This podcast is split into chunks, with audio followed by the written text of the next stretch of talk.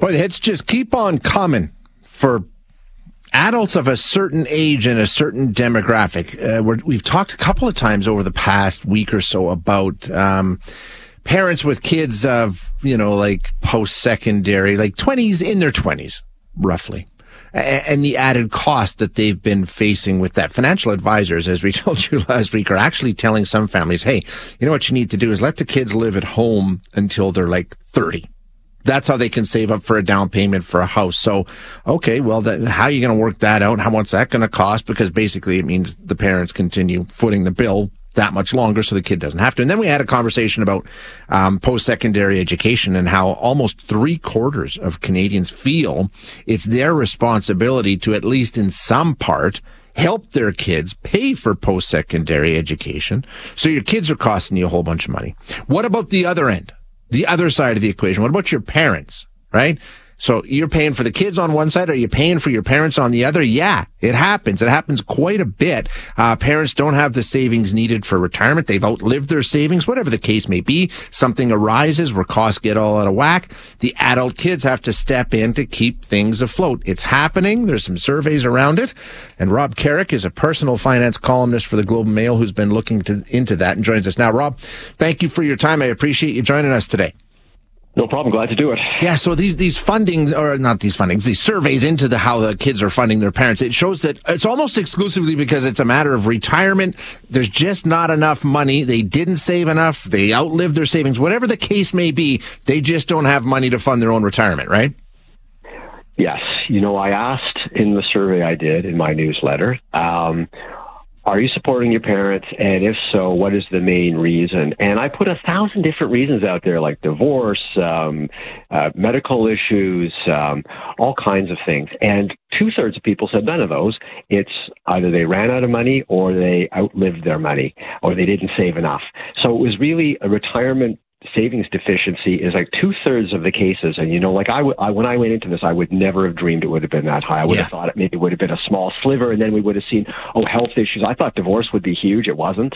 Um, it's retirement. That's the number one reason why uh, adult kids are having to support their parents financially. And when we talk about kids having to support their parents, what's that look like? I mean, how do they do that? Do they do they pay bills? Is it straight up? Hey, we're going to put you on a, an allowance, for lack of a better term. Uh, how how does it look in terms of kids supporting their parents? Okay, so the number one answer was what I term periodic cash infusions. In other words, they give them random amounts of cash. Basically, four in ten said they're doing that. Um, a surprising number are helping their parents with their cell phone bills or with transportation. Um, uh, helping with rent is not unusual. Helping with um, the cost of a retirement home or a long-term care home or home care. That's that's uh, fairly common as well. Um, then there's little little things that people are doing, little random things like uh, people are helping with their car loans. They're helping with other other debt that they have. They're helping with travel costs. Um, but I think the, the most common one is they're just providing cash on an as needed wow. basis. That's sort of the number one thing. What about just saying, you know what, let's cut all that out, just come live with me? That's it. I mean, there is no more rent, there is no more Wi Fi. I'll take care of all of it. Yeah, about ten percent said uh, their parent lives with them. Yeah, that's that's big. I think multi. You know, you were talking off the top about how uh, young adults and what they're up against, and I've written a lot about that. Yeah, and I think multi generational housing solves their problem, and it also solves the problem of the seniors who maybe uh, run out of retirement money, live together. Maybe uh, the seniors can provide some daycare for the grandkids. The uh, the grandkids and the and the adult kids of the of the seniors can provide elder care for the for the seniors. I, I think that idea idea has some legs, and it seems like some people are starting to, yep. to try it out. You can see a lot of advantages to it. You're absolutely right. You sort of got a, a lot of built-in cost-cutting measures right there. Now, when you talk about what they're, and like you say, I mean, it's all over the map. There's all kinds of different levels here. But on average, any idea how much is being spent by, you know, Canadians of my age to support their parents? Yeah, the um, the dollar amount was um, so about. Um, let's see. I'm just looking oh.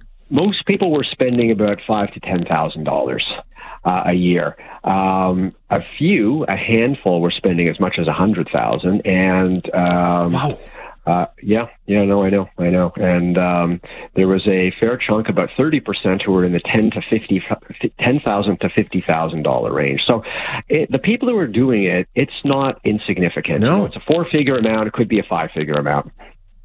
Okay, so what do we learn from this, Rob? This is the thing, right? Like, I mean, all of us out there have parents, every single one of us. Uh, what do we need to do to, I mean, you may still end up in that situation, but how do you mitigate it? How do you prepare for it? What do we need to be doing here? Well, what I said is that anybody over the age of 30 should schedule a chat with your parents and find out how they're doing on retirement savings. Uh, find out what they have. Where is the money? Do they have a pension? How much is the pension going to be? Have they been putting money in RRSPs? Um, when they retire, what do they expect to generate the cash that they'll live on? Of course, they'll, they'll probably have CPP and OAS, but that, uh, as everybody finds out when they start retirement, is that's just sort of a piece. That's a foundational amount you need to stack on top of that in many cases. So, what have your what have your parents got? Um, is there time to get them to save more for retirement? Are they doing okay and you've got no worries?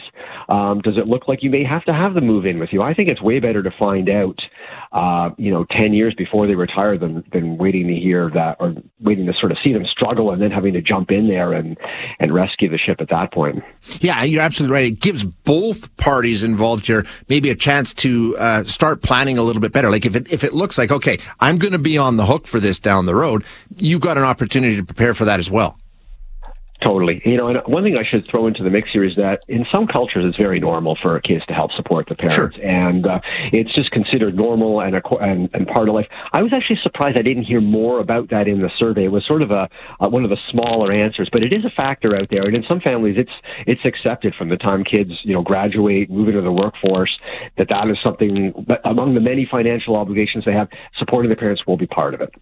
Yeah, exactly. I think you're right. It, it, and, and you know what? There are advantages. It can be done, but I think you're right, Rob. Uh, uh, looking ahead and, and sort of having a little sit down and a conversation so everybody knows what's happening, probably a yeah, really, really good idea. I work on no surprises are the best surprises. So uh, get out in front of this. And uh, you mentioned something off the top that's worth highlighting is the sandwich issue of supporting parents and yeah. adult kids. I've looked into the number of parents who are supporting adult kids. It's staggering. You know, it's just not talked about that much.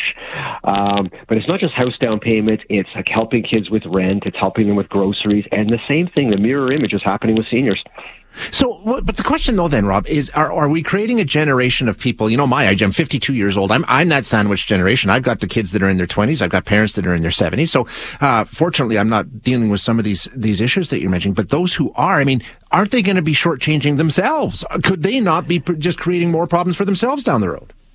You know what I think I think these sandwich people are really up against it and they're going to have to manage this with great care. Yeah. and you know you have obligations to your parents and your obligations to your kids but what are the core obligations and what are the add-ons? Like I would not like to see any uh, anybody get themselves into financial jeopardy because they paid for a, a house down payment for their kids.